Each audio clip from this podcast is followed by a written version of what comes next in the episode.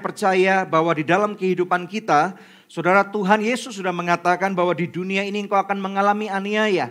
Aniaya itu tidak selalu dari luar pada waktu kita dipersekusi karena iman atau kepercayaan kita. Tetapi sering kali juga saudara, aniaya juga bisa dari dalam. Kesalahan-kesalahan kita, cara kita memandang, keputusan-keputusan bodoh yang mungkin bahkan kita boleh ambil. Dan percayalah bahwa pada waktu kita berjalan bersama dengan Tuhan, manusia mungkin boleh menghakimi, manusia boleh melupakan kita. Tetapi Allah Immanuel yang bernama Tuhan Yesus Kristus, dia tidak pernah habis saudara. Dia tidak pernah berubah kemarin, hari ini, sampai selama-lamanya. Yang percaya katakan amin. Berikan kemuliaan yang paling meriah Tuhan bagi Tuhan Yesus Kristus. Haleluya. Saudara sekalian, hari ini pada tanggal 27 Maret 2022, gereja kita ACS sedang merayakan anniversary keempat. Izinkan saya untuk melakukan sedikit kilas balik sehingga Bapak Ibu sekalian yang baru mengenal kita atau mengenal kami, mengenal pelayanan dan gereja ini saudara boleh tahu rekam jejak Kenapa gereja ini berdiri? Bapak Ibu sekalian, saya dan Debbie dipanggil untuk melayani Tuhan sepenuh waktu itu sekitar bulan Maret 2005. Jadi 17 tahun yang lalu kami memberikan hidup kami untuk melayani Tuhan, saudara, sepenuh waktu. Tuhan meminta kami bukan cuma melayani sepenuh waktu dalam arti uh, melakukan hal-hal di samping pekerjaan-pekerjaan kami, tetapi Tuhan menghendaki kami untuk meninggalkan segala sesuatu dan kemudian mengikut Yesus. Bapak Ibu sekalian, usia kami waktu itu relatif jauh lebih muda dari sekarang. Walaupun sekarang masih kelihatannya masih cukup relatif muda. Betul nggak saudara ya? Waktu itu saya berusia 31 tahun Bapak Ibu sekalian. Dan saya meninggalkan bisnis dan kota di mana kami berasal. Lalu kami pergi ke Jakarta untuk merintis satu pelayanan. Dan saya percaya saudara kalau Tuhan yang memanggil, Tuhan yang akan memberikan provisi. Dan penyertaan serta pembelaan. Bapak Ibu sekalian 17 tahun bukan masa yang pendek bukan masa yang mudah. Dan kemudian saudara, sekitar di tahun 2013, kalau saya bisa kilas balik saudara ya, ada satu pergumulan yang sangat besar. Itu bermula daripada satu kegundahan yang saya katakan. Dalam hati saya setiap hari ada kegundahan. Bukan karena saya tidak puas dengan apa yang saya punya, tetapi saya rasa ada sesuatu yang menjadi niatan Tuhan yang saya harus mengerti, saudara. Saya bergumul saya berdoa, saya memperhatikan banyak kehidupan. Kemudian saya mendengarkan ada satu suara Tuhan yang mengatakan kepada saya, apa yang kamu belum lakukan untukku? Pertanyaan itu secara pribadi membuat saya berpikir ulang kembali dan bertanya apa yang belum saya lakukan. Berkhotbah di mana-mana saya sudah lakukan. Bukan cuma di Indonesia, bukan cuma di kota besar, tetapi sampai ke pelosok-pelosok, ke desa-desa, ke tempat-tempat tidak ada listrik, tidak ada kenyamanan, walaupun tidak tinggal di sana. Kami pergi ke luar negeri, banyak negara yang kami lawat saudara untuk memberitakan kebenaran firman Tuhan. Karena kami percaya akan amanat agung, menjadikan setiap bangsa murid Yesus. Saudara, kemudian saya mulai mendapati bahwa kami berdua belum konsisten melakukan satu hal. Saudara tahu apa itu? Yaitu memuridkan. Saudara, Model pemuritan yang sebelum ini kami jalankan itu adalah hit and run. Karena kami tidak mengembalakan gereja. Kami hanya bertemu orang-orang yang di tempat di mana gereja yang kami izinkan Tuhan layan untuk Tuhan izinkan kami layani saudara. Kami mengenal mereka. Kami mulai memiliki banyak sekali teman dari berbagai kota di Indonesia. Kami memiliki sahabat-sahabat bahkan di berbagai negara di tempat di mana Tuhan izinkan kami datang untuk melayani. Saudara, tetapi kami tahu ada orang-orang yang harus dibangkitkan. Saya memberitahukan hal itu kepada Debbie. Kami berdua bergumul cukup lama saudara. Dan 2015 kami memulai suatu persetujuan doa.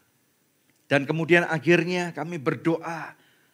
Kami mencoba untuk mengerti apa yang menjadi rencana Tuhan. Kami formulasikan sehingga sampai akhirnya pada tanggal 11 Maret 2018 bersama dengan teman-teman ada satu kelompok kecil saudara ya.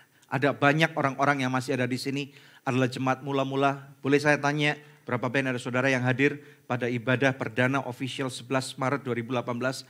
Boleh lihat tangannya saudara? Puji nama Tuhan, haleluya. Kita berikan kemuliaan yang paling meriah buat Tuhan, amin Bapak Ibu sekalian. Haleluya, di tempat ini di storehouse, kita memulai dengan sesuatu yang baik. Sesuatu yang Tuhan rencanakan. Dan kami berencana untuk memuridkan banyak orang. Satu hal yang saya bisa katakan saudara, Eben Hazer. Saudara, selalu kata-kata ini diingatkan buat kita semua. Eben Hazer itu artinya sampai dengan hari ini. Sampai di sini. Tuhan menolong kita. Dan saya percaya bukan cuma karena tanggal 27 Maret. Saudara model anniversary kita tidak pernah khusus hanya di 11 Maret. Karena kita percaya saudara bahwa setiap hari adalah harinya Tuhan. Momentum ini hanya untuk merayakan. Momentum ini hanya untuk sebagai memorial place, date, atau memorial stone. Tetapi kita tahu saudara bahwa kemuliaan tentunya hanya milik Tuhan. Saya percaya siapa pun saudara, di mana pun saudara berada, Eben Hazer sampai dengan hari ini. Tuhan memberikan pertolongan. Siapa yang percaya ini katakan amin. Kita berikan kemuliaan yang paling meriah buat Tuhan. Saudara, ada satu tema yang Tuhan berikan buat anniversary ini. Kita buka bersama-sama di dalam kitab Roma 12 ayat 11. Mari kita lihat, lihat saudara, Roma 12 ayat 11 dan ayat 12. Ada dua ayat. Semoga apa yang akan saudara terima hari ini akan membekali saudara. Dan kita boleh selalu akan ingat bahwa ada hari ini ada hari kemarin dan saya percaya pasti akan ada hari esok. Haleluya. Mari kita baca dengan suara yang keras. Saudara yang di rumah, saya juga ajak untuk saudara bisa membaca dengan keras. Mengaminkan bahwa ayat ini diberikan buat kita sekalian. Ada amin? Roma 12 ayat 11 sampai dengan 12, mari kita baca 2, 3. Janganlah hendaknya kerajinanmu kendor. Biarlah rohmu menyala-nyala dan layanilah Tuhan Bersukacitalah dalam pengharapan. Sabarlah dalam kesesakan. Dan bertekunlah dalam doa. Haleluya. Bapak ibu sekalian tentunya kita tahu firman Tuhan ini ditulis oleh seorang rasul yang bernama Paulus. Dituliskan bagi orang-orang untuk mengingatkan. Tentunya dituliskan bagi orang-orang di Roma. Tetapi saudara saya percaya bahwa ayat ini sangat relevan sekali. Pada waktu itu saudara pada kehidupan jemaat mula-mula kita harus ingat bahwa mereka tidak mempunyai comfort yang kita punya. Saudara mungkin pada waktu itu rumah-rumah gereja mula-mula itu adalah gereja rumah. Betul nggak saudara ya? Gereja di mana mungkin mereka gereja itu bukan fokus kepada bangunannya. Betul. Saudara, mereka berfokus kepada organismenya, manusia-manusianya yang menerima keselamatan. Mereka diuji dengan ujian bukan cuma masalah keuangan, tetapi hidup dan mati. Kalau saudara ingat atau pernah melihat film yang berjudul Paul, saudara akan ingat betapa kejam penyiksaan yang ada. Bahkan manusia itu dibakar karena tubuh manusia ada minyaknya dijadikan untuk lampu jalanan. Separah itu, setantang itu saudara. Iman orang Kristen ditantang. Bahkan kepala itu sudah nggak lagi ada harganya. Mereka dibakar hidup-hidup. Mereka dipermalukan, mereka dilecehkan. Dan Rasul Paulus adalah orang yang berdiri di garda paling depan. Karena dia bertemu muka dengan muka dengan Mesias yang hidup. Dia bertemu muka dengan muka dengan Tuhan semesta alam.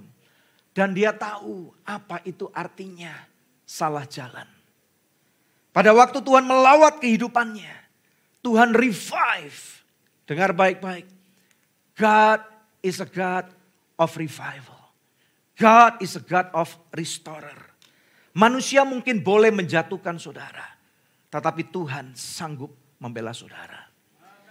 Prinsip saya selama kita hidup benar di hadapan Tuhan. Tuhan yang akan memulihkan kita. Rasul Paulus menuliskan, janganlah hendaknya kerajinanmu kendor ada banyak hal yang membuat kerajinan kita kendor sebagai manusia. Dan bahkan dikatakan biarlah rohmu menyala-nyala. Spirit kita menyala-nyala. Soul kita menyala-nyala. Untuk kita bisa melayani Tuhan. Bagi saya dan bagi istri saya secara pribadi. Melayani Tuhan itu adalah sebuah kehormatan yang paling tinggi. Saudara dan kita dikatakan juga bersuka cita dalam pengharapan. Pengharapan itu kunci untuk kita berjalan satu langkah lagi di dalam kehidupan. Di tengah-tengah pandangan yang gelap. Di tengah-tengah kehancuran atau permukaan. Di tengah-tengah pembakaran. Bahkan saudara, di tengah-tengah rasa malu, shame, guilt, condemnation. Di tengah-tengah itu selama saudara masih bisa melihat secercah harapan. You will live because Christ is in you. Yang percaya katakan amin. Dikatakan sabarlah dalam kesesakan. Bertekunlah di dalam doa. Doa itu nafas kehidupan orang Kristen. Pada waktu sudah tidak bisa lagi ada kata-kata yang keluar dari mulut kita. Pada waktu depresi sudah menghantui kehidupan kita. Pada waktu awan gelap sudah mengikat kita. Pada waktu ada belenggu-belenggu kematian sudah ada pada kehidupan kita. Firman Tuhan mengatakan bahwa roh kudus mendengar doa saudara. Yang percaya katakan amin. Saudara mari izinkan saya untuk mengeksplorasi kata-kata ini saudara. Kita tahu Bapak Ibu sekalian kalau kita melihat konteks firman Tuhan ini, mari kita melihat, saya ingin berfokus kepada kemalasan. Saudara, musuh daripada kerajinan itu ada dua. Saya hanya khotbah dua poin pada hari ini. Semoga apa yang saya bagikan ini bermanfaat dan akan berbicara buat kita semua. Saudara musuh daripada kerajinan itu kemalasan. Ini yang pertama. Yang kedua adalah distraction atau distraksi. Kita harus berjaga-jaga di dalam kehidupan kita kalau kita mau dan supaya kerajinan kita tidak kendor. Dua hal ini saja. Mungkin ada beberapa hal yang lain tetapi yang saya bisa doakan dan pikirkan dan Tuhan bicarakan untuk saya sampaikan hanya dua ini pada saat ini. Kemalasan dan distraction atau distraksi. Mari kita lihat terlebih dahulu yang berbicara tentang kemalasan. Kemalasan ini bukan pada waktu kita mau nyantai. Males ah, aku nggak mau ke sana. Males ah, gua pengen istirahat. Males ah, gua pengen nggak olahraga ya minggu ini. Males ya, kayaknya gua pengen rebahan aja deh. Males ya, gua pengen nonton Netflix atau apa pun juga. Itu bukan kemalasan, itu malas. Beda saudara. Malas yang pertama tadi itu dikatakan karena mungkin kita kecapean. Perlu nggak kadang-kadang kita malas? Saya rasa itu normal, itu manusiawi. Kita ingin istirahat karena pada waktu mungkin kita perlu beristirahat, kita akan mendapatkan kekuatan yang baru. Setuju katakan amin. Tetapi yang saya katakan adalah kemalas ini adalah kata sifat. Sifat seseorang yang sudah menjadi malas. Banyak orang berkata malas itu nggak ada obatnya. Malas itu mentalitas. Dan saya percaya bahwa kita tidak boleh malas. Ada amin.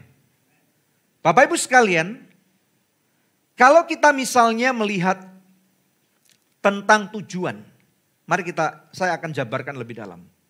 Saudara, kehidupan kita itu adalah dari titik awal ke titik akhir. Ada tujuan. Titik awal saya katakan yaitu poin A dan titik akhir atau tujuan kita adalah poin B. Ya. Kita tahu jarak terdekat adalah garis lurus untuk mencapai suatu tujuan. Betul nggak saudara ya? Ini ilmu fisika, tetapi beberapa saat yang lalu saya melihat ada satu per, per, apa, uji, uji ilmiah bahwa ternyata garis lurus belum tentu yang tercepat. Ini udah dibuktikan saudara ya. Karena ada turunan gravitasi dan kemudian ada penaikan dan kemudian ibaratnya yang cuman garis lurus ya itu ternyata tidak selalu lebih cepat. Ini yang saya pelajari, saya lihat dari uji ilmiah itu saudara. Ya. Nah namun sebaliknya kita juga harus ingat Bapak Ibu sekalian. Bahwa kalau kita berbicara masalah kemalasan itu. Kenapa seseorang kok bisa malas? Kenapa saudara? Ya, padahal ada tujuan. Sedangkan di gereja kita tujuan akhirnya adalah visi yang Tuhan berikan itu. Kami sudah khotbahkan berkali-kali. Di mimbar ini saudara. Visi daripada gereja ini adalah to be storehouse of the kingdom of God. Menjadi lumbung bagi kerajaan surga. Supaya orang-orang di sini bisa dapat dibina. Mereka dapat dibangun ulang kehidupannya. Mereka dapat di-equip, dimuridkan. Serupa dengan Kristus. Supaya hidup mereka menjadi efektif. supaya talenta mereka dikembangkan, supaya keuangan mereka boleh menjadi berkat, dan kemudian hidup kita semua boleh menjadi sumber daya terbaik bagi keselamatan setiap orang. Itu tujuan kita, itu end journey kita. Saudara. Kita tahu tentunya kita harus memiliki tantangan dalam kehidupan. Saya pribadi adalah seseorang yang sangat suka tantangan. Saya mungkin tidak suka hidup yang cuman begitu-begitu aja. I like challenge. Tetapi tentunya orang yang malas tidak suka challenge. Saudara, kalau kita berbicara kemalasan, Bapak Ibu sekalian tahu nggak? Kemalasan bisa timbul akan dua hal. Sifat ini ya, sifat ya. Bukan kata bendanya, tetapi sifat. Yang pertama adalah ketika seseorang itu merasa privilege. Privilege itu adalah satu apa ya, saya bisa katakan anugerah. Saudara tidak meminta tapi saudara mendapatkan. Misalnya contoh, lahir dengan talenta yang begitu banyak, saudara ada orang-orang yang misalnya tidak pernah terlalu belajar main piano tetapi tiba-tiba bisa main piano. Ada kan orang seperti itu saudara ya? Tiba-tiba dia bisa aja buat kue, saudara padahal tidak pernah, orang tuanya nggak pernah buat kue, bahkan mungkin aja. Atau bahkan mungkin uh, apa namanya lahir di keluarga yang sangat berada, orang kaya. Ya saudara ya, bahkan uh, anaknya raja misalnya anaknya presiden direktur perusahaan besar, owner satu multinational company. Itu privilege-nya banyak banget. Nah tetapi berkat-berkat itu justru bisa membuat seseorang menjadi apa saudara? Malas. Karena privilege. Not earn. Tidak dibangun dari awal. Berapa banyak pengusaha-pengusaha besar saudara yang perusahaannya hancur setelah generasi kedua atau generasi ketiga. Atau bahkan biasanya nggak bisa lewat generasi keempat. Karena apa? Generasi kedua mungkin tahu bagaimana orang tuanya susah payahnya. Saudara mungkin pernah mengalami rumah disita, gagal bayar, kebangkrutan dan sebagainya. Tetapi generasi ketiga udah nggak merasakan. Apalagi generasi keempat. They never earned anything much in their life. Mereka tidak pernah strive, mereka tidak pernah ikut berjuang. Memang sih pasti enak. Kita nggak bisa iri dengan orang lain. Setuju katakan amin. Ya. Tetapi ini bisa membuat rasa malas itu ada. Enggak ah. Gue nggak ngapa-ngapain aja udah kaya.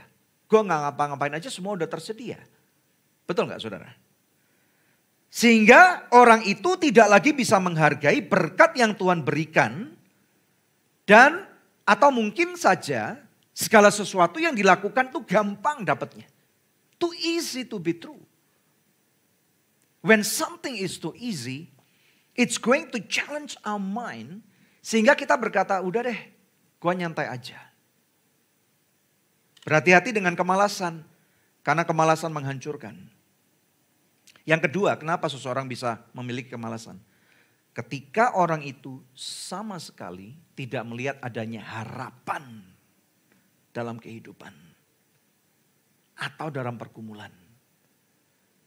Mereka hidup dalam keputusasaan yang berkepanjangan. Mereka nggak bisa melihat. Jadi akhirnya they give up. Mereka malas. Udah deh, tidak mau. I cannot try any longer. Saudara, semoga ini berbicara buat kita semua. Mari kita lihat firman Tuhan. Firman Tuhan memberikan contoh yang unik. Katakan firman Tuhan itu unik saudara. Firman Tuhan berisi segala macam hal yang luar biasa. Mari kita lihat firman Tuhan. Firman Tuhan memberikan kepada kita tentang contoh tiga tipe orang dan satu hewan tentang kemalasan. Mari kita lihat. 2 Timotius pasal yang kedua ayat 1 sampai dengan 7 ada kita akan belajar firman Tuhan. Saudara siap belajar firman Tuhan? Amin. Siapa yang mau? Ya. I promise you today we all are going to learn. Kita akan belajar sesuatu. Saudara tangkap. Saudara nggak tahu kapan ini akan berguna. Dan saya percaya ini tidak akan pernah kembali sia-sia buat hidup saudara. Ada amin. Ya. 2 2 Timotius 2 ayat 1 sampai dengan 7 firman Tuhan berkata, sebab itu, hai anakku. Ini lagi-lagi Paulus berkata kepada Timotius. Hai anakku, jadilah kuat oleh kasih karunia dalam Kristus Yesus. Kekuatan kita hanya di dalam Kristus Yesus. Kekuatan kita bukan kepada kepintaran kita, koneksi kita, bukan kepada orang tua kita, bukan kepada gereja kita. Gereja hanya fasilitas yang Tuhan miliki untuk memerintah to govern hidup orang Kristen. Tetapi sumber kekuatan dari Tuhan. Ada amin. Ayat 2 yang mengatakan, apa yang telah engkau dengar daripadaku di depan banyak saksi, Percayakanlah itu kepada orang-orang yang dapat dipercayai, yang juga cakap mengajar orang lain. A3 baca bersama-sama, dua tiga. Ikutlah menderita sebagai seorang apa saudara? Prajurit yang baik dari Kristus Yesus. Ada amin saudara. Dikatakan seorang prajurit yang sedang berjuang tidak memusingkan dirinya dengan soal-soal penghidupannya supaya dengan demikian ia berkenan kepada komandannya. Siapa komandan kita? The chief army of our life is the Lord Jesus Christ. Yosua pada waktu menghadapi tembok Jericho yang sangat besar. The commander, the chief commander of the army of God itu datang menghampiri dia. Dan ternyata itulah penampakan Kristus sebelum dia datang sebagai manusia. Tuhan ada bersama dengan saudara dan saya. Hari ini selagi kita celebrate our fourth anniversary. Saya percaya ini memorial place. Ini memorial date. Ini memorial season. Untuk kita diingatkan bahwa Tuhan Yesus Kristus adalah komandan kita yang tertinggi. Ayat 5 dikatakan seorang olahragawan hanya dapat memperoleh mahkota sebagai juara. Apabila ia bertanding menurut peraturan-peraturan olahraga. Seorang petani yang bekerja keras haruslah yang pertama menikmati hasil usahanya. Perhatikanlah apa yang kau katakan. Tuhan akan memberi kepadamu pengertian dalam segala sesuatu. Ada tiga tipe manusia. Mari kita lihat satu persatu saudara. Yang pertama peta, uh, adalah dikatakan tadi prajurit. Kedua apa? Olahragawan. Ketiga apa? Petani. Saya akan akan akan balik dulu saudara ya. Saya akan swap posisinya. Ini bukan masalah mana yang penting, mana yang tidak. Bukan. Tiga-tiga sama penting dan kita semua akan bisa belajar. Kita lihat dulu petani. Bapak Ibu sekalian, ada beberapa foto-foto petani yang saya mau tampilkan. Yuk keluarkan foto-fotonya ini. Ini petani-petani yang saya pribadi kenal. Nah saudara lihat ya. Baik kan? Ini bawa apa saudara? Padi. Panen. Ya katakan panen. Ya fotonya lagi next. Jadi setelah uh, apa di harvest dibawa ke mesin uh, apa namanya uh, penggilingan. Kemudian setelah itu akan menjadi apa? Setelah itu next beras. Ini digabahkan dulu, kemudian digiling lagi berasnya, saudara. Saudara ini adalah murid-murid binaan kita, yaitu murid-murid dari rumah belajar anugerah di itu. Kita berikan tepuk tangan buat buat mereka, saudara, bagi kemuliaan Tuhan. Haleluya. Ya, ini foto tidak saya ambil di internet, saya ambil, saya minta dari Pak Selamat Sihombing. Next, saudara saya mau tunjukkan dulu beberapa foto. Nah ini foto yang tadi. Saudara kalau ini berhasil panen, ada harvest, betul nggak? Suka nggak harvest? Petani tujuan akhirnya adalah apa? Harvest, panen. Ya, betul nggak saudara ya? Tujuannya panen. Tetapi kemudian next, kalau sudah lihat foto gambar kanannya, oke keluarkan tulisannya berhasil panen, kemudian yang kedua apa? Gagal panen. Di dalam kehidupan petani, tujuan akhirnya adalah panen. Tetapi di dalam kehidupan petani, mereka harus belajar dealing dengan kegagalan. Kegagalan daripada seorang petani adalah pada waktu misalnya ternyata benihnya salah, busuk. Yang kedua, Bencana alam, ini yang terjadi kebanjiran. Atau dimakan hewan, atau kebakaran. Atau dirusak orang. Ada banyak lagi yang lain. Seorang petani yang baik, dia tidak cuman menjadi petani, pada waktu dia panen. Tetapi siklus daripada kehidupan petani adalah pada waktu dia menghadapi kegagalan. Ada amin gak? Tidak kebetulan Tuhan berikan contoh petani. Di dalam kehidupan kita mengiring Tuhan, kita perlu satu kata yang dihidupi oleh petani. Saudara tahu apa itu? Tekun. Katakan tekun. Katakan saya harus tekun. Ayo, dua, tiga. Saya harus tekun. Ayo kita ulangi. Dua, tiga. Saya harus tekun. Tekun dalam apa? Dalam pengharapan, percaya akan Tuhan Yesus Kristus, mengharapkan adanya pencapaian visi, dan bahkan siap untuk menghidupi dan menghadapi kegagalan yang kita alami. That's life. Tidak mungkin dalam kehidupan cuman moon and roses. Haleluya. Foto satunya, saudara. Ini apa yang mereka lakukan, saudara. Ini di, di atas gunungnya lagi, saudara. Harus naik di atas gunung. Dua minggu yang lalu saya ke sana, tiga minggu yang lalu ya, udah cepat banget nih. Ya, di atas gunung kami ada sekolah di sana, sekolah anugerah namanya. Ada gereja di sana, gereja anugerah namanya, saudara. Ini murid-murid yang sedang kita layani, anak-anak dari orang-orang pedalaman, orang-orang suku Ta'ah. Nama tanahnya adalah nama tanah Wana. Yuk next slide, ini waktu kami berkunjung secara singkat aja, karena saudara belum mendapatkan laporannya ya secara official. Ini pada waktu kami mau pulang, mau turun saudara ya. Karena nggak ada jalan, puji Tuhan waktu itu untuk ke sana ada helikopter saudara. Ya, kami kami saya, mestinya saya, Pak Michael, mana Pak Michael? Kemudian ada Indah, ada Christian. Saudara tahu apa yang terjadi? Ditimbang. Ditimbang. Dari dari Palu naik helikopter itu 400 kilo jatahnya. Saudara, saya tanya, ayo ditimbang semua, termasuk saya sebelum berangkat ini saudara. Sebelum berangkat, sebelum berangkat dari Jakarta, ternyata bobot kami 415 kilo. Kasihan helikopternya ini nggak terbang saudara. Nggak bisa terbang gitu. Atau mungkin terbang nanti harus berhenti 10 kali kali untuk refuel. Jadi akhirnya yang paling berat yang harus ngalah saudara. Nggak usah noleh-noleh, saudara tahu orangnya yang mana lah. Kira-kira siapa? ya, nggak usah nangis terus saudara, ketawa boleh. Ketawa nggak dosa. Amin. Coba disikut kiri kanannya. Katakan ketawa nggak dosa. Amin saudara ya. Haleluya. Jadi kami pergi naik helikopter bertiga saudara. Luar biasa. Kehormatan, privilege untuk bisa pergi. Kemudian turunnya harus naik motor dengan kondisi jalan yang yang sangat susah. Dan itu perlu waktu hampir 6 jam turunnya. Padahal naik helikopter itu saya pernah tanya pilotnya comparison.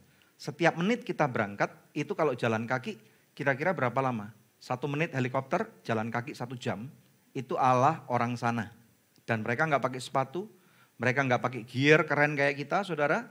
Mereka cuman uh, apa namanya punya parang dan minumnya air sungai. Satu jam. Kalau saya bisa dua jam atau tiga jam. Semenit helikopter tiga jam ala orang kota. Ya, saudara. Next, berikutnya harus lewat sungai. Ya, ini kalau nggak banjir enak, airnya bersih sekali. Udaranya dingin, saudara ya. Terus next, supaya cepat ya saudara. Ini di rumah belajar yang tadi saya katakan itu ada dua tempat. Ini rumah yang kita punya di sana Bapak Ibu sekalian, di mana ada tanah persawahan yang sedang dikelola. Ada murid-murid yang lagi disekolahkan, dibina. Saudara, kita mempunyai misi yang sangat besar. Visinya satu tetap, to be storehouse. Misinya banyak. Misi itu adalah vehicle untuk mencapai tujuan itu. Kita sekolahkan mereka. Kalau kita nggak sekolahkan umur 11, umur 12, mereka anak-anaknya sudah dikawinkan. Dan tidak sedikit yang berusia 16 tahun yang sudah kawin cerai 3-4 kali. That's life. Suatu sisi gelap kehidupan di negeri ini yang tidak banyak orang tahu. Oleh karena itulah kita perlu Injil Kerajaan Surga untuk membutakan atau membukakan mata orang-orang yang buta ini. Yang percaya katakan amin. Ayo saudara sekali lagi kita cheer up orang-orang kita kasih support tepuk tangan yang meriah buat para pekerja-pekerja. Ada Pak Selamat, ada istrinya, ada Darman, ada guru-guru yang lain. Saudara, ayo lebih keras lagi. Katakan kalian luar biasa, kalian Tuhan tidak meninggalkan. Dan saudara bukan cuma pelayanan kita. Di negeri kita Indonesia ada begitu banyak pelayanan-pelayanan misionaris yang tidak dikenal orang. Yang tidak punya fasilitas seperti kami, yang tidak punya corong alat bicara. Dan inilah contoh yang luar biasa. Mereka harus bertani, dan saya percaya saudara bahwa Tuhan membela mereka. Yang percaya katakan amin. Katakan saya harus tekun. Dua, tiga. Saya harus tekun. Ada amin? Mari kita lihat kehidupan yang kedua. Olahragawan secara cepat ya. Di Indonesia saya nggak ambil olahragawan luar negeri. Bulu tangkis adalah uh, apa namanya cabang olahraga favorit. Ada Rudi Hartono, ada Susi Susanti, Alan Budi Kusuma, ada Gracia Polii, Saudara dan April. Ya. Mereka adalah contoh-contoh yang luar biasa. Mereka adalah orang-orang yang tekun. Tekun. Kata-kata kuncinya adalah tekun. Ternyata waktu saya, saya kenal secara pribadi Gracia Polii. Kami pernah bertemu wawancara secara pribadi. Rudi Hartono saya privilege pernah ketemu dengan dia. Saya pernah ke rumahnya, khotbah bareng di rumahnya saudara ya. Mengerti, mendengarkan kisah kehidupannya, pergumulannya. Saya mendengarkan langsung. Ada beberapa memang itu adalah bibit-bibit terbaik. Talenta-talenta yang ditemukan. Tetapi rupanya ada beberapa atlet besar ini mereka bukan bibit terbaik.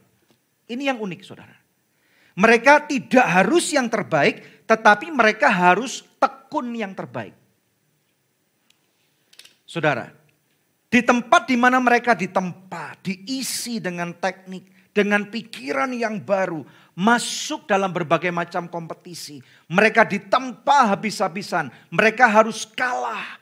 Kalau misalnya mereka kalah di bu, mereka direndahkan, mereka dibu. Pernah nggak saudara dipermalukan orang? Pernah nggak saudara dianggap remeh orang? Itu adalah kehidupan atlet. Mereka nggak punya kehidupan seperti kebanyakan orang. Mereka nggak bisa pergi nyantai dengan teman-temannya. bahkan para atlet profesional itu, setiap hari mereka harus bekerja, yaitu olahraga itu, yang kebanyakan kita adalah kesempatan emas, Saudara untuk kita refreshing itu makanan mereka sehari-hari. Mereka rata-rata ada yang bekerja olahraga setiap hari 8 jam sampai 10 jam tiap hari. Intensif. Tentunya dengan ada ritme, ada istirahat dan macam-macam saudara. Banyak tetapi ini adalah kehidupan mereka. Setiap hari. Senin sampai Sabtu. Mungkin istirahat cuma sekali. Saudara, olahragawan itu tekun. Tujuan akhirnya adalah mendapatkan piala kemenangan. Tetapi kita juga tahu bahwa mendapatkan kemenangan adalah satu hal, tetapi yang lebih sukar adalah mempertahankan. Bagaimana supaya mereka tidak lupa diri. Dan puji Tuhan saudara orang-orang ini mempermuliakan nama Tuhan. Mereka membawa harum nama keluarganya. Bahkan nama bangsa dan negara. Haleluya. Yang ketiga, tentara. Tentara itu sosoknya adalah gagah berani. Sigap, alert, siaga satu. Tidak boleh menyerah bahkan sampai titik darah penghabisan. Saudara kalau tidak ada peperangan, kadang-kadang mungkin mereka malas. Betul nggak? Ya, malasnya kenapa?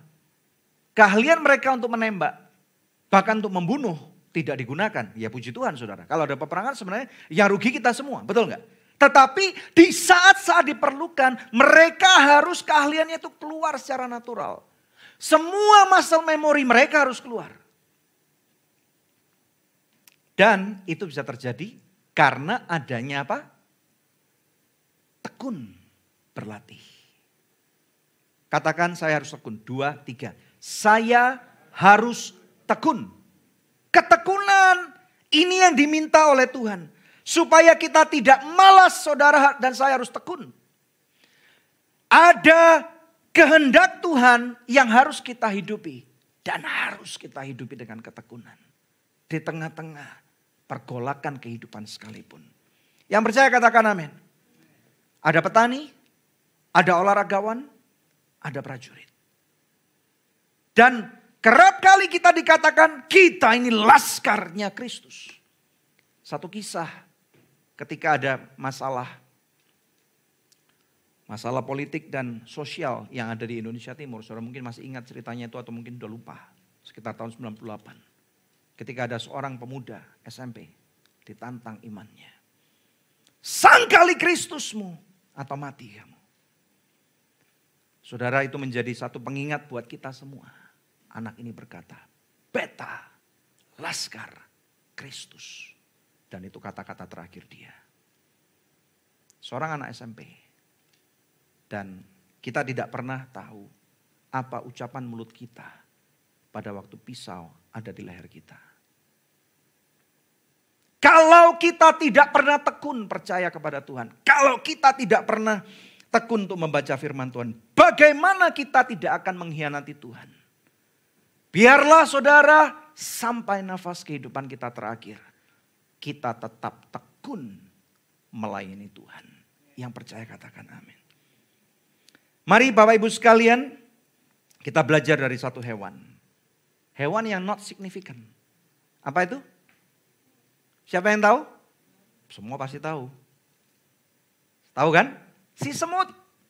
Right. Sangat ironis. Kenapa Tuhan kok nggak kita minta belajar dari Raja Wali yang gagah perkasa? Padahal Raja Wali itu ada di dalam Alkitab. Kenapa kok bukan dari lion atau apa tuh? Singa padahal ada di dalam Alkitab. Tetapi Tuhan justru minta kita belajar dari si semut yang kecil. Semut tidak pernah digambarkan seorang diri. Kekuatan semut adalah koloni. Kekuatan semut adalah kebersamaan. Kekuatan semut adalah tekun. Katakan saya harus tekun. Dua, tiga. Saya harus tekun. Pernah nggak saudara dan saya guilty, bersalah membunuh semut? Angkat tangan. Ayo angkat tangan. Siapa yang bohong? Angkat tangan. Siapa yang bingung bohong atau enggak? Kita semua bersalah. Secara tidak sengaja ataupun sengaja kita membunuh semut. Kurang ajar, sakit banget, kecil tapi sakit banget. Uh, mati dia saudara. Betul nggak? Tetapi saudara, di dalam firman Tuhan dikatakan, Hei pemalas, pergilah lihat Mr. So and So pemilik perusahaan itu. Enggak kan? Tetapi di dalam kitab Amsal ada dua pasal yang mengatakan, Hai pemalas, pergilah kepada semut. Perhatikanlah lakunya dan jadilah bijak. Biarpun tidak ada yang memimpin. Pengaturannya atau penguasaannya. Ia menyediakan apa saudara? Rotinya, makanannya di musim panas. Dan mengumpulkan makanannya pada waktu panen. Hai pemalas, berapa lama lagi engkau berbaring Bilakah engkau akan bangun dari tidurmu? Tidur sebentar lagi. Ngantuk sebentar lagi. Pencet tombol snooze 10 kali lagi. Melipat tangan sebentar lagi untuk tinggal berbaring. Maka apa saudara? Datanglah kemiskinan kepadamu seperti seorang penyerbu. Dan kekurangan seperti orang yang bersenjata. Wow. Katakan wow. Betapa ironisnya bahwa Tuhan ingin kita melihat diri kita di dalam kehidupan si semut. Mari Bapak Ibu sekalian, keputusan ada di tanganmu. Saudara mau memiliki sifat malas atau tendang keluar sifat malas? Siapa yang mau tendang sifat malas? Katakan ayo saya tendang sifat malas. Amin saudara. Jangan ditendang sebelahnya. Amin. Puji Tuhan saudara. Mari kita lihat poin yang kedua. Distraction. Ya. Distraction saudara tahu apa artinya distraction? Pengalihan. Ya. Distraction bisa terjadi ketika ada sesuatu yang kelihatannya lebih baik, lebih menarik, lebih enak, lebih cocok buat kita. Pas rasanya dibandingkan dengan apa yang kita punya. Betul nggak? Sebenarnya sesimpel-simpelnya adalah itu. Ya, saudara ya. Tetapi tahukah saudara bahwa distraction itu di dalam konteks Injil yang kita lagi bicarakan. Tuhan Yesus pernah distracted? Tidak pernah. Tetapi dia pernah diuji dalam distraction nggak? Pernah pasti. Misalnya pada waktu murid-muridnya berkata, nyala Tuhan, engkau akan dibunuh. Ada banyak dorongan secara politis untuk menjadikan dia raja di muka bumi. Dan dia berkata justru kepada Petrus, Hai Petrus engkau nyah daripada patku, hai engkau iblis. Betul kan? Karena engkau tidak tahu apa yang menjadi rencana Bapakku. Ada distraction, but he was not distracted. Kita mudah sekali distracted. Siapa yang mudah distracted? Saya akui, saya yang pertama. Bapak Ibu sekalian, Distraction ini adalah cara musuh ketika ia tidak bisa menjatuhkan anak-anak Tuhan. Garis bawah kata-kata ini saudara. Maka ia akan memberikan distraction atau pengalian. Tujuannya simpel. Agar kita tidak lagi fokus atas apa yang Tuhan mau kita capai. Betul nggak? Simpel sesimpel-simpelnya itu. Kalau bisa ditunda, nggak visi itu tercapai dalam waktu 10 tahun, kenapa nggak dibuat 12 tahun? Kenapa enggak 15 tahun? Kenapa enggak 100 tahun? Rencana semula Tuhan untuk orang Israel masuk ke tanah perjanjian itu hanya tiga setengah minggu. Dan iblis distract mereka. Kalau bisa dibuat 40 tahun, kenapa tidak tiga setengah minggu? That is the fatality of distraction.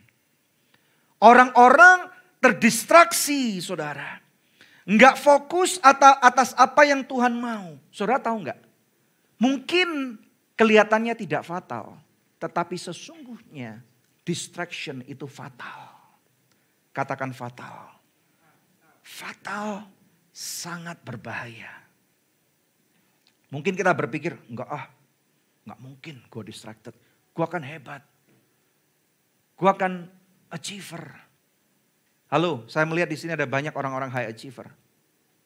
High achiever itu yang tidak akan pernah puas dengan satu pencapaian dan ingin lebih lagi. Ya, bukan greedy. Lain saudara, ini belum greedy.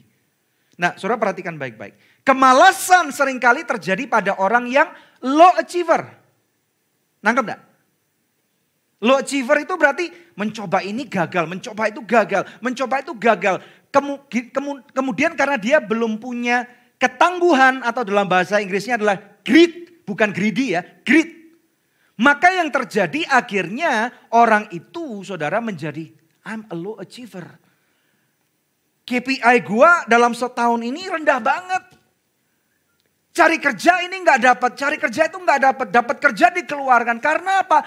Dia low achiever. Akhirnya dia malas. Ini tadi saya katakan. Nangkep gak saudara? Tetapi ada orang tipe yang kedua adalah the high achiever.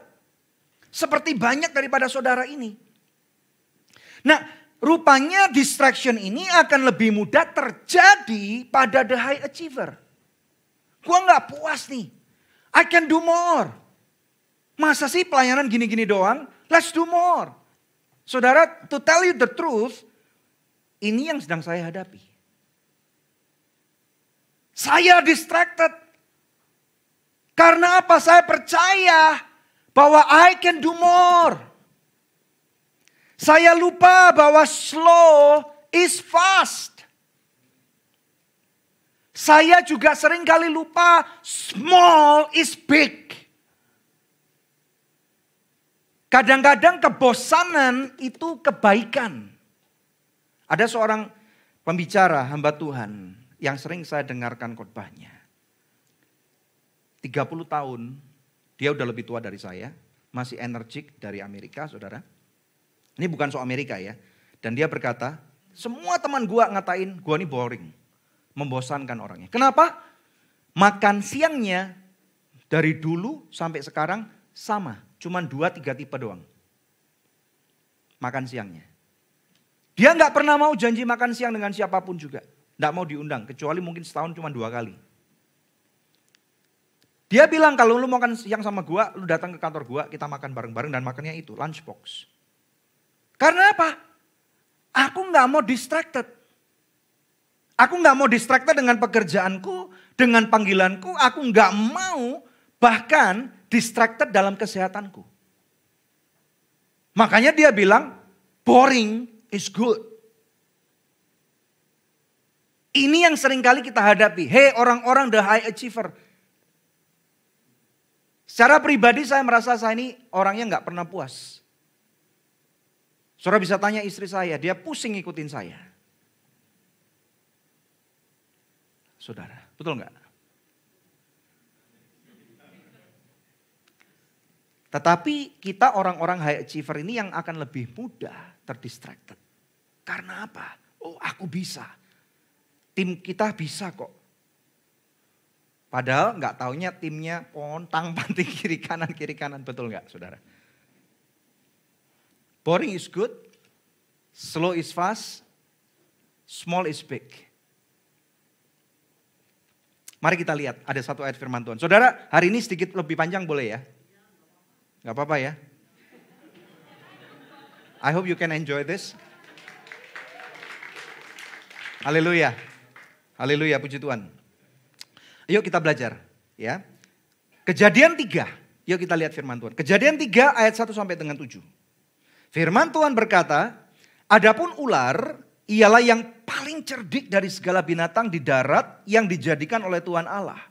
Ular itu berkata kepada perempuan itu, tentulah Allah berfirman, semua pohon dalam taman ini jangan kamu makan buahnya. Bukan. Iblis tahu loh firman, be very careful. Kita orang-orang the high achiever, Adam dan Hawa adalah high achiever. Semua binatang yang sudah kenal mereka yang namain. Semua pohon-pohon yang ditemukan oleh ahli biologis, mereka yang namain. Betul nggak? Halo? Iya, saudara. Ya. Kemudian ayat 2, lalu saat perempuan itu kepada ular, apa tuh saudara? Buah pohon-pohonan dalam taman ini boleh kami makan. Tetapi tentang buah pohon yang ada di tengah-tengah taman, Allah berfirman, "Jangan kamu makan ataupun raba buah itu nanti kamu mati." Jadi saudara, menurut saya nih ya, ini cuman apa namanya penafsiran saya. Nah, Adam dan Hawa adalah orang baik-baik. Mereka adalah high achiever. Pintu pertama dari masuknya kesalahan mereka adalah bercakap-cakap dengan ular. Betul nggak? Ini pintu masuk kesalahan yang pertama. Bercakap-cakap kita memang sih saudara, I'm learning my lesson. Bercakap-cakap dengan setiap orang, mengasihi orang itu perlu dan wajib. Tetapi kalau kita mingle, that is the beginning of the distraction. Ini belum distraction, baru distraction. Nangkep enggak? After you are distracted, Then there will be apa tuh tadi? Destruction. Kehancuran. Ya. Coba kita lihat what is the destruction. Ular nanggepin saudara. Ini kongko badal ya. Tetapi ular berkata kepada perempuan itu, sekali-kali kamu tidak akan mati. Kamu nggak akan mati. Tetapi Allah mengetahui bahwa pada waktu, tetapi Allah mengetahui ini bukan berarti Tuhan yang ngomong saudara. Ini adalah masih dalam perbincangannya ular kepada perempuan itu. Tetapi Allah mengetahui bahwa pada waktu kamu memakannya, matamu akan terbuka. Loh, apa mereka buta saudara? Mereka kan tidak buta. Terbukanya untuk apa? Dan kamu akan menjadi seperti Allah. Loh, bukannya di kejadian 1, 26 dan sampai dengan 28 di, dikatakan marilah kita menciptakan manusia di dalam rupa dan gambar kita. Bukankah seharusnya the high achiever couple itu Adam dan Hawa sudah setara dalam image and likeness. Di dalam keserupaan yang sempurna akan Tuhan pencipta. Bukan seperti kita sekarang loh. Kita sekarang ini the fallen human. Yang kita dilahirkan atas nafsu manusia. Ada yang direncanakan dan ada beberapa yang tidak. Betul nggak? Tetapi Adam dan Hawa mereka dikandung dan dikehendaki dilahirkan diciptakan langsung oleh Allah Bapa di surga. Mereka manusia yang bukan cuma manusia biasa. Mereka adalah the superhuman. Mereka tidak bakal pernah mati seharusnya. Saudara, waktu itu belum berdetak secara kronologis atau kronos. Karena mereka belum jatuh dalam dosa. Tidak ada satupun ilmuwan yang tahu berapa usia Adam dan Hawa sebenarnya. Tetapi detik di mana dia berdosa itulah 900 sekian tahun. You got it saudara. You got it. Ngerti nggak? Dan kemudian ayat 6. Bapak ibu sekalian. Lalu apa? Saudara lihat. Perempuan itu melihat. Iya benar ya. Benar juga ya. Cuma dilihat loh. Apakah melihat salah? Melihat tidak salah. Tetapi karena hasil daripada perkongkoan tadi itu. Kemudian apa yang menjadi tipu daya iblis mulai ditanam dan masuk.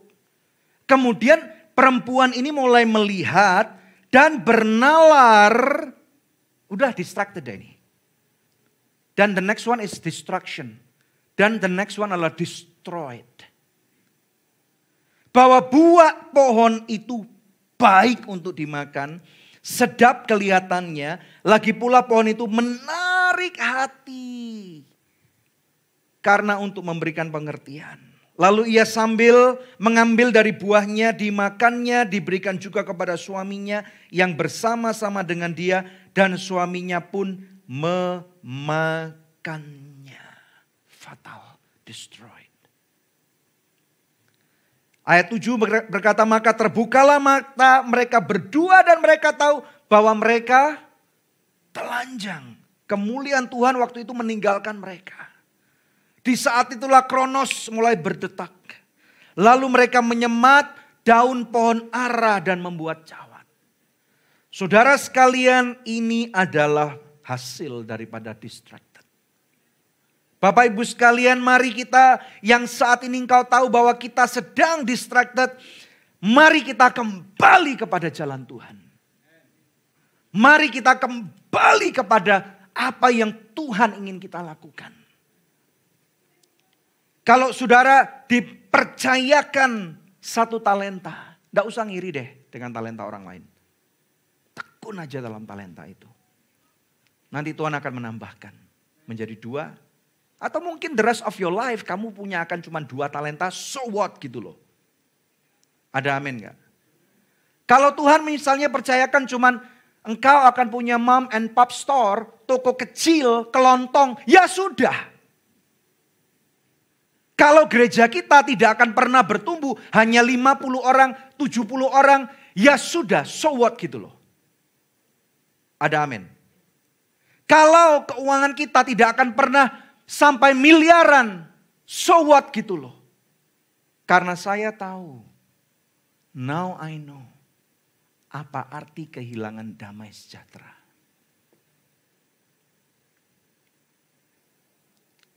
Distraction is very dangerous. Distraction itu membuat kita kehilangan arah. Makanya Bapak Ibu sekalian, like I said, I have been distracted and I am very sorry.